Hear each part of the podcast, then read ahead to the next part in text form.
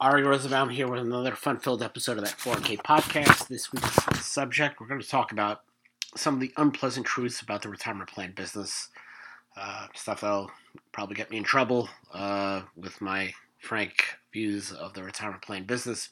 But of course, first things first, that 401ksite.com will give you information about all our live events.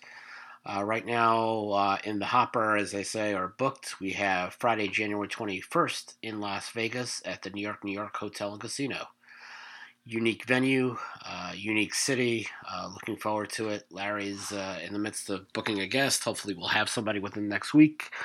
I have my dream guest uh, who lives in Vegas, and we'll see if Larry will be able to book it. If not, there'll be a second fullback, a Hall of Fame basketball player so we've never had a basketball player for a live event. And of course, uh, the uh, virtual conference the following week, 27th, 28th. Sign up at 4ksite.com for further information. 100 bucks for Vegas, $20, 22 cents for the virtual event. And again, like I said, um, go to that uh, 4K, 41ksite.com for further information. So, um, as far as events, uh, we just uh, finally put book uh, finally put in the books for uh, Houston. Great event. Phil Garner was a fantastic guest. Um, wouldn't stop talking. Uh, there were points where um, Larry tried to cut him off, but it was very, very impossible. He came prepared with a speech and very frank, very honest. Um, and afterwards, I still talked to him for a little bit and uh, of course, me being the turn in the punch bowl, I asked him, Phil, what happened with uh, Detroit when he lasted like 168 games? He was there for a year, then got fired six games into the uh, following season. Uh, but of course, I'm always there to ask the tough questions. But um, you know, when it comes to you know college or law school or, or certainly work, I was always the person who kind of saw it as I called it being frank and honest uh, with my opinions uh, didn't really make me popular at work. Uh, these are the breaks. Um, you know, you can say that my frank views have kept me out of quite a few circles, but you know, quite honestly, I feel like I'm the circle that I want to be a part of. Uh, so this episode is really all about, you know, some unpleasant truths about the retirement plan business. Um, it's going to annoy uh, it's going to annoy some people, but here it is.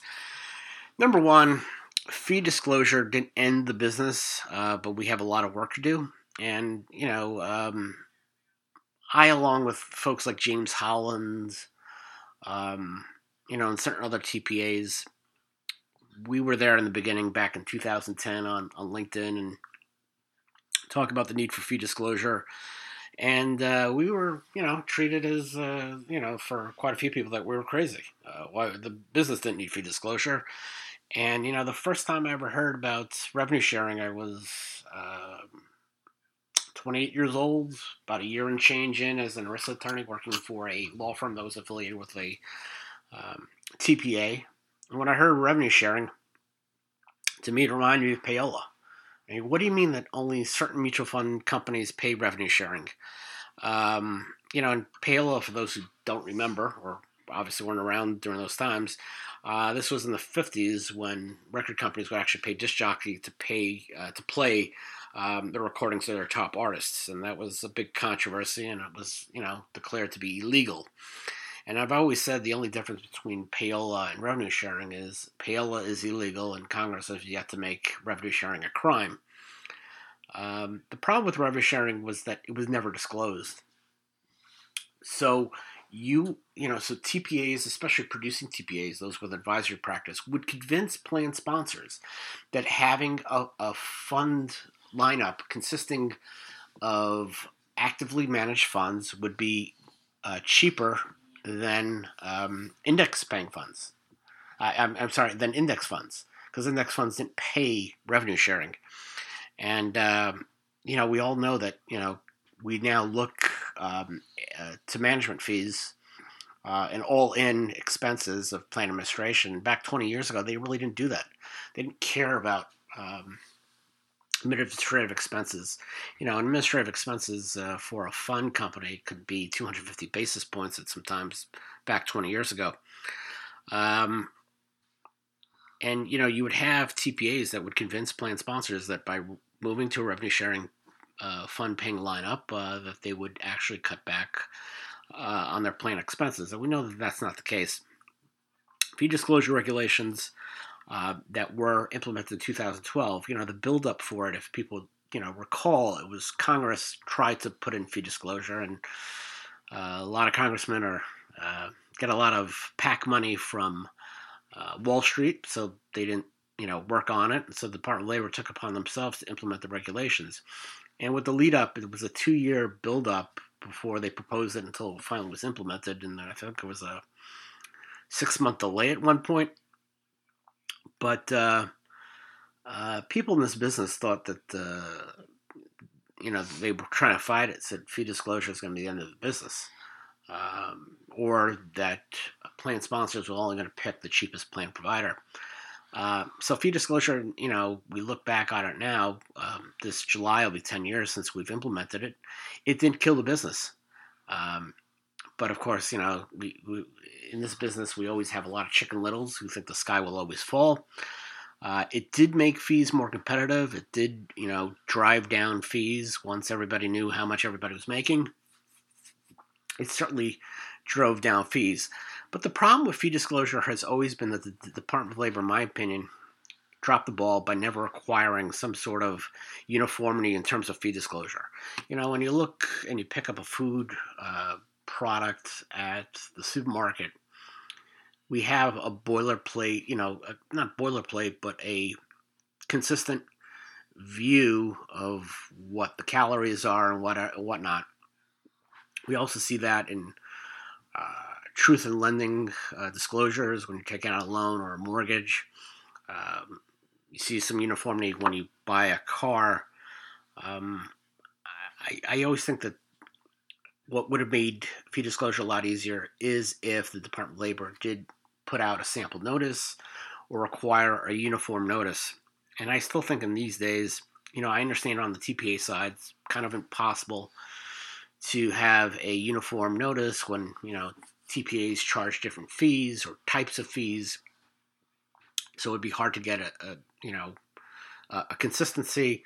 But I really think that uh, you know uh, I think the Department of Labor should have required like a one-page summary, like a, like a sticker price um, that's consistent. Um, you know, and and I think that that would go a long way for plan sponsors to understand exactly how all in they are on the fees.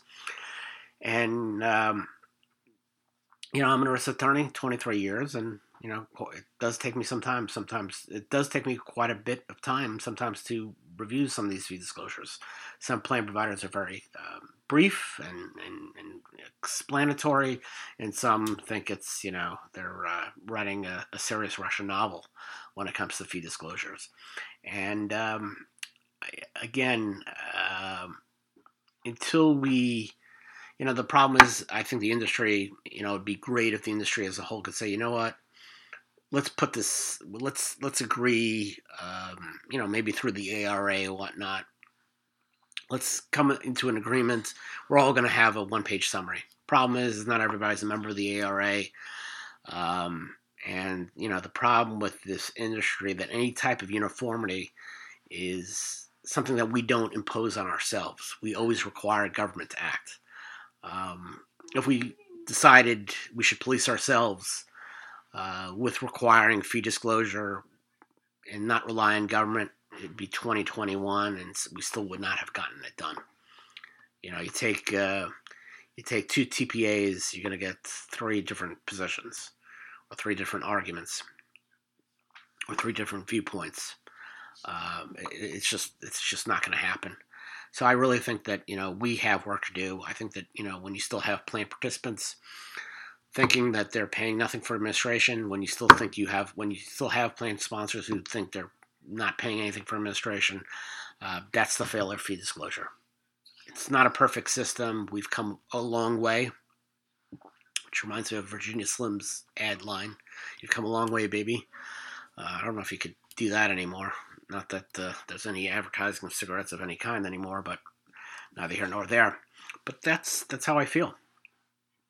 Next on the hit list, this is going to raise a few eyebrows and going to annoy some people. But the worst thing that can happen to a plan provider uh, sometimes is being bought. um, I know somebody from a very, very huge 338 advisory practice. And about a year ago, I think it was about a year ago or whatnot, he calls me up and says his firm was being bought. And I said, I'm sorry to hear that. Um,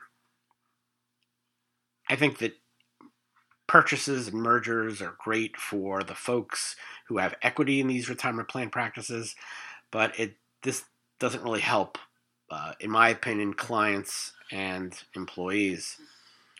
Um, I've seen too many buyouts of TPAs uh, that don't work out, and uh, you know the problem is is one major reason is that the leadership of these practices, you know, cashed out or are looking to cash out within, you know, three years.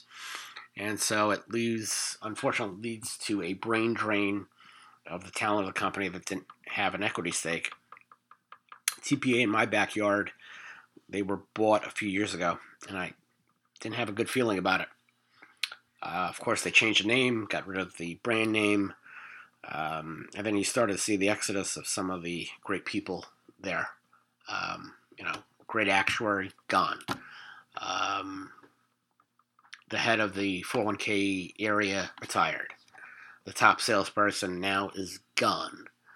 Um, and you know the problem is is that if you're working with these plan providers, the people you liked, um, and what made it a you know the people that made it a great company are no longer there, and that's that's a problem. And um, you know I I've told the story again about that TPA that I had to uh, sic the Department of Labor on. Um, you know that was a TPA that was bought out. You know they were a great Florida TPA, and they got bought out by a, a TPA from another state, and uh, the, the the service started to stink, and therefore I had to make a change and uh, you know the owner of the company was gone. Um, uh, and and of course, with the purchase, we we noticed a, a huge um, uh, change in the level of service, and, and it was not a positive change; it was a negative change. Um, it's just it's a very uh, problematic. Most of the time, it's just like these mergers and purchases don't really work out, especially when it's that small, medium sized TPA that you really enjoyed, or sometimes the RA practice as well.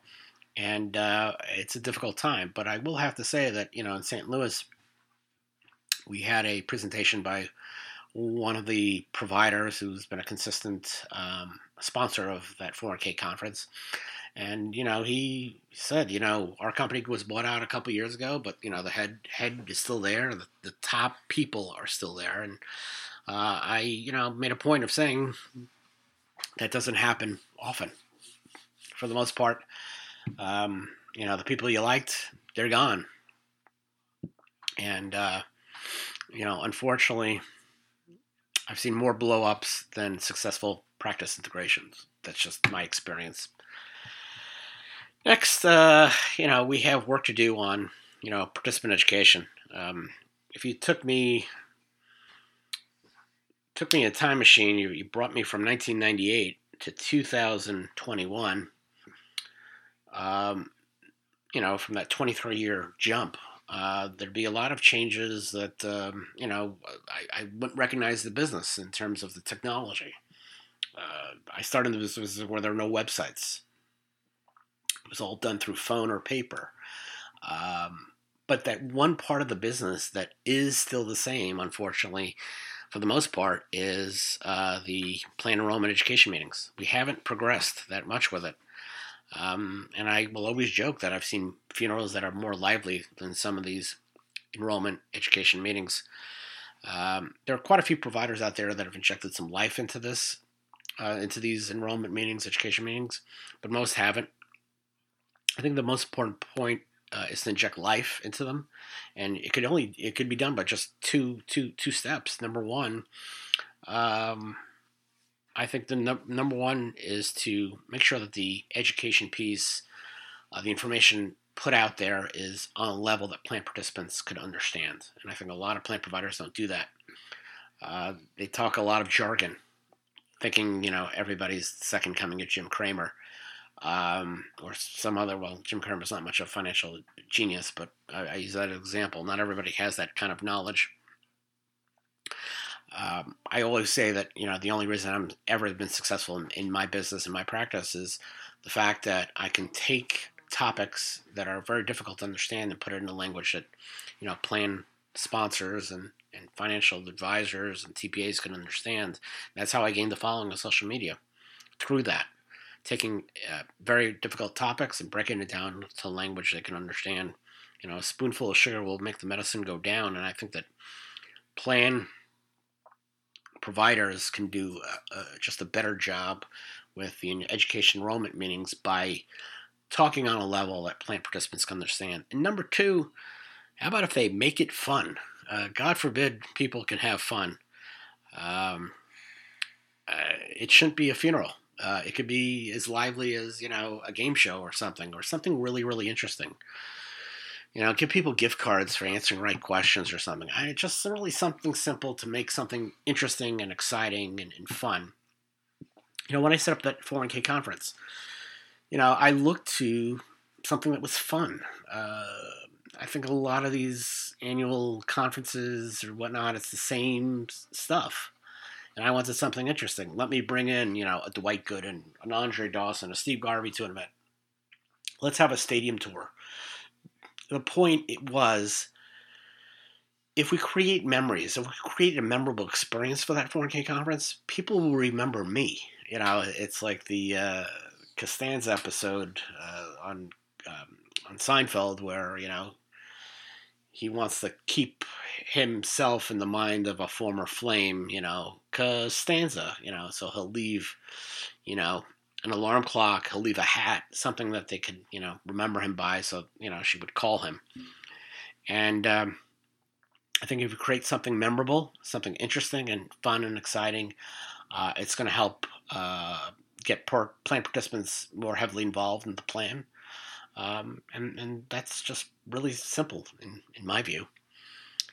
Um, next, the only thing that can kill this business is uh, the government. You know, the only thing you have to fear is fear itself. For us in the industry, the only thing we have to fear is the government. I have a very, very optimistic view of this business. I think that this business is very, very resilient. I've seen it for 23 years.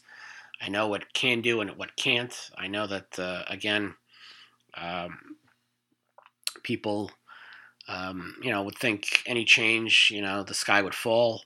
Um, they thought fee disclosures would mean plan sponsors would get rid of their uh, retirement plans because they don't want to bother with it. Uh, they said the same thing with the fiduciary rule.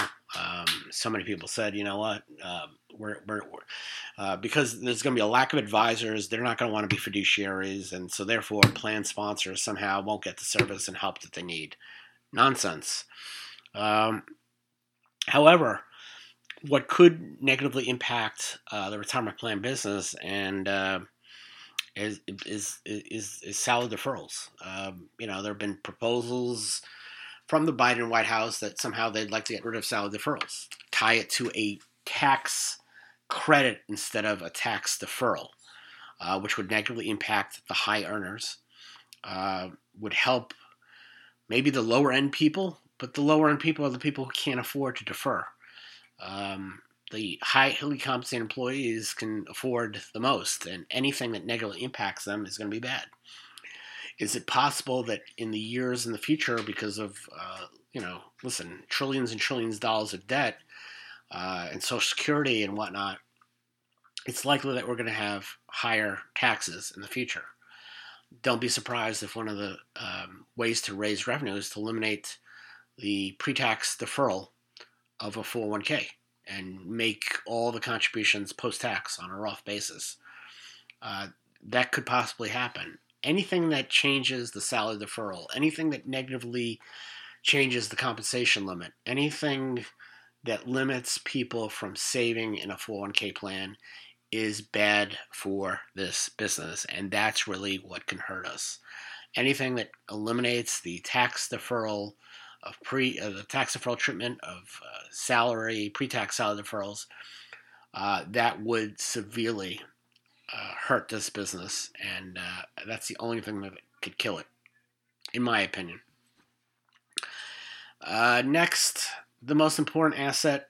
I've always said this: the most important valuable asset are you know your employees. I think that one of the hardest parts of being a retirement plan provider, especially being a TPA, is finding good uh, employees that can handle the work in a professional and competent manner. So I don't know why plan providers treat their employees with such disdain.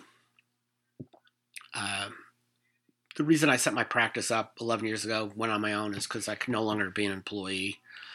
Um, I worked two years for law, uh, union law, uh, you know, union lawyers, and they make the worst employers. You would think that somebody who's in the business of protecting workers' rights would be a good employer. They are not. Um, and one thing being, you know, working with union lawyers, I really understood the employee-employer relationship. I could see both sides of it. No employee thinks they get paid too much. No employer thinks they pay their employees too little. That it is in a nutshell. But uh, you know, in the end, people want to be treated with respect and that they actually matter. Um, you know, uh, you need a consistent core of employees for your plan provider business. If you treat people well, you will keep them on. Um, you need a, that core group of you know solid employees. Um, if you treat them poorly with zero empathy, they will leave. And the last thing you need is for your front door to be a revolving door of employees uh, it's it's a time and financial waste to consistently need to train new employees to get on your system once uh, you lose uh, some employees to a competitor. Last but not least, COVID is actually going to improve this business overall in the scheme of things. Um, let's go for the fact that you know it's killed 700,000 Americans. Uh, but there is a silver lining in it. And the silver lining is um, I'm not talking about the negative impact where, you know, obviously employers, uh, clients went out of business and whatnot, or the fact that, you know, there will be uh, problems and issues in attendance in future conferences, including my That 401k conference. Um, I see a lot of cutback in travel for you know, unnecessary travel. Um, do you do plan providers really need to go out to see the client every quarter live when Zoom can work out in person? You know, when Zoom can certainly be a, a substitute. A plan provider is going to realize that financially it's easier to have a Zoom room and for a one of their employees to conduct enrollment meetings on Zoom or you know, client recruitment meetings on Zoom. Um, you know, ever since September 11th, air travel has not been fun. It's a long, tedious process. You lose so much time in travel. Uh, I learned that with three trips uh, this September, this past September, to, to redo those 401k conferences. So much time is lost in travel. Uh, and I think that um, I think that plan providers are going to realize, you know what? Let's save a couple bucks. Have our people on Zoom for the really important clients, the really larger clients that you know need that in-person experience. Well, we'll have it for them, but you know, for seventy-five percent of this, we, we don't need to do live events anymore. And also, I think that with technology, um, you know, employers like to cut costs, and one way they could cut costs is on the size of their offices or the location of their offices. People can work from home and we see from you know PwC, people will work from home for good. Uh, we realize, you know, I worked in a time in the 1990s where you didn't have access to your work email. Uh, you couldn't operate in a functional manner. Uh, it was only about 12 years ago where I had a BlackBerry from work where I could look at the emails. Um, prior to that, uh, for the time I worked in the business from 1998 to 2010, uh, I had no access uh, to, or 2009, I had no access to my work email uh, at all. And, uh, you know, technology has changed that. And I think that employers, plant provider employers, are going to realize, you know what? I don't need that fancy office in the city anymore. I could be in the suburbs. I can cut back on my office space because we'll have, you know, half the people in one part of the week and the other half in, and the, the other half will be at home or whatnot. Uh, I think that that's positive. Cutting costs is positive. Uh, cutting time, saving time, that's that's positive. So there is a silver lining to this pandemic. Uh, you know what? You got to look to the positive of almost anything because out, outside of that, it's been it's been really really uh, negative. So um, I hope that you uh, you know enjoy this episode of that 401k podcast, and um, we uh, have another episode in a week. And like I said, go to that 401ksite.com for further information on all our uh, live events. Thanks. Take care. Bye.